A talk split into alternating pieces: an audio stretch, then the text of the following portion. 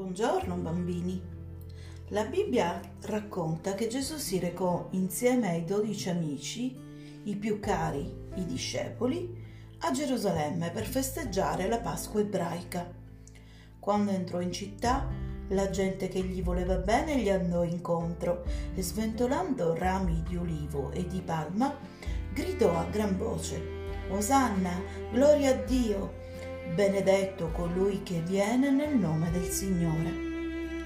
Durante la cena della festa benedisse il pane e lo spezzò e lo distribuisce ai discepoli dicendo Prendete e mangiate, questo è il mio corpo, fate questo in memoria di me.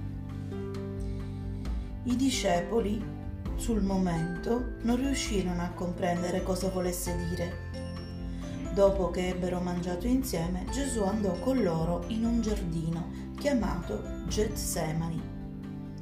Qui pregò da solo, era molto triste.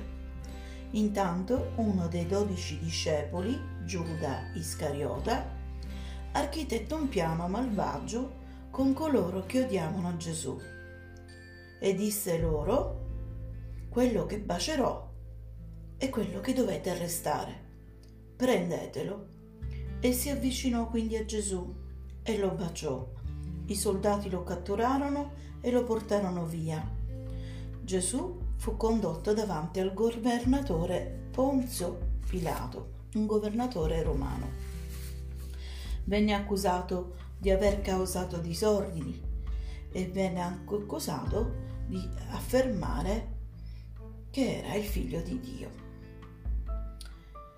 Mentre la folla gridava crocifiggilo, crocifiggilo, Gesù viene consegnato ai soldati che gli misero sul capo una corona di spine e gli fecero portare una croce molto pesante fino ad un luogo chiamato Golgota.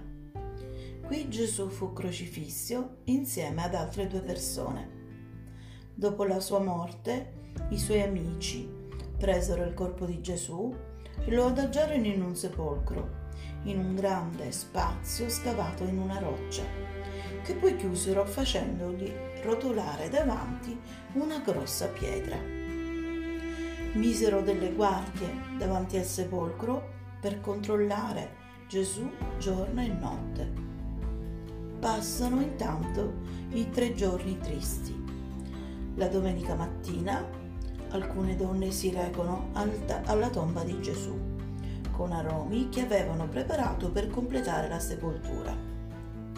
Ma con sorpresa la pesante pietra era stata rotolata via e all'ingresso vi era tom- la tomba vuota.